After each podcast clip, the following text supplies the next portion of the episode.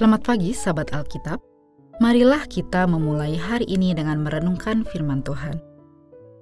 Bacaan Alkitab kita hari ini berasal dari kitab Bilangan pasal 10 ayat 1 sampai 9. Tuhan berfirman kepada Musa, "Buatlah dua nafiri dari perak, dari perak tempaan harus kau buat itu, supaya kau pergunakan untuk memanggil umat Israel dan menyuruh tentaranya berangkat.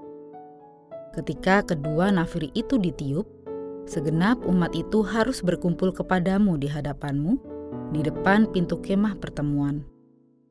Jika satu saja yang ditiup, para pemimpin, para kepala pasukan Israel harus berkumpul di hadapanmu. Ketika kamu meniup bunyi peringatan, tentara yang berkemah di sebelah timur harus berangkat. Ketika kamu meniup bunyi peringatan kedua kalinya, tentara yang berkemah di sebelah selatan harus berangkat. Jadi, bunyi peringatan harus ditiup untuk menyeruh mereka berangkat. Tetapi untuk menyuruh jemaat berkumpul, kamu harus meniup saja tanpa memberi bunyi peringatan. Nafiri-nafiri itu harus ditiup oleh anak-anak Harun, para imam Itulah yang harus menjadi ketetapan untuk selama-lamanya bagimu turun-temurun. Apabila kamu maju berperang di negerimu melawan musuh yang menyesakkan kamu, kamu harus memberi bunyi peringatan dengan nafiri, supaya kamu diingat di hadapan Tuhan, Allahmu, dan diselamatkan dari musuhmu. Nafiri atau trompet panjang menjadi sebuah alat penanda suara yang berfungsi ganda dalam kehidupan bangsa Israel kuno, yakni sebagai panggilan bagi seluruh kaum Israel dan sebagai pengingat keberadaan mereka di hadapan Tuhan.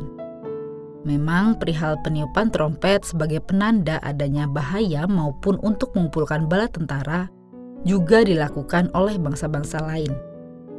Namun, perbedaan paling signifikan dengan nilai yang begitu mendalam dari kebiasaan ini pun berada pada pernyataan, "Kamu harus memberi peringatan dengan bunyi nafiri, supaya kamu diingat di hadapan Tuhan." Lantas, apakah ini berarti ada kemungkinan bagi Tuhan untuk melupakan orang Israel, sehingga ia butuh diingatkan melalui benda fana semacam itu? Tentu saja tidak.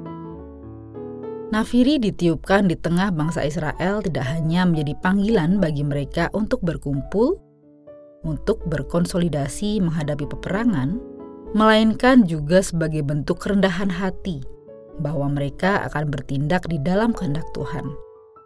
Itulah mengapa terdapat ketentuan yang sangat tegas mengenai siapa yang boleh meniup nafiri itu. Nafiri-nafiri itu harus ditiup oleh anak-anak Harun, para imam. Itulah yang harus menjadi ketetapan untuk selama-lamanya bagimu turun-temurun.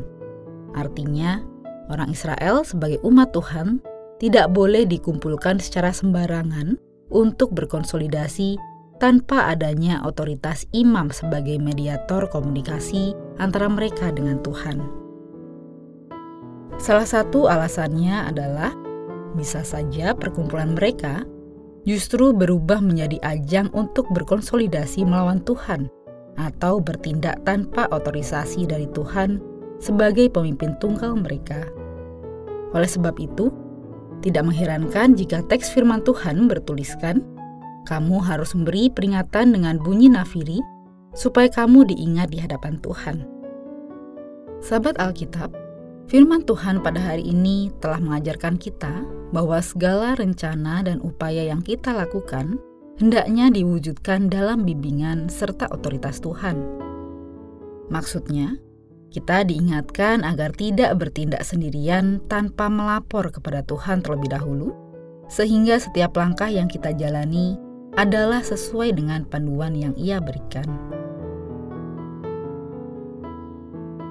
Mari kita berdoa. Tuhan kami datang di hadapanmu, kami menyadari betapa baiknya Engkau yang mempercayai kami untuk terlibat dalam rancanganmu. Sudah selayaknya kami menjalani setiap tugas panggilan ini dengan rasa syukur sembari mengingat bahwa Engkau yang memiliki otoritas tertinggi. Tolonglah kami ya Tuhan, agar setiap langkah yang kami jalani senantiasa sesuai dengan panduan yang Engkau berikan. Amin.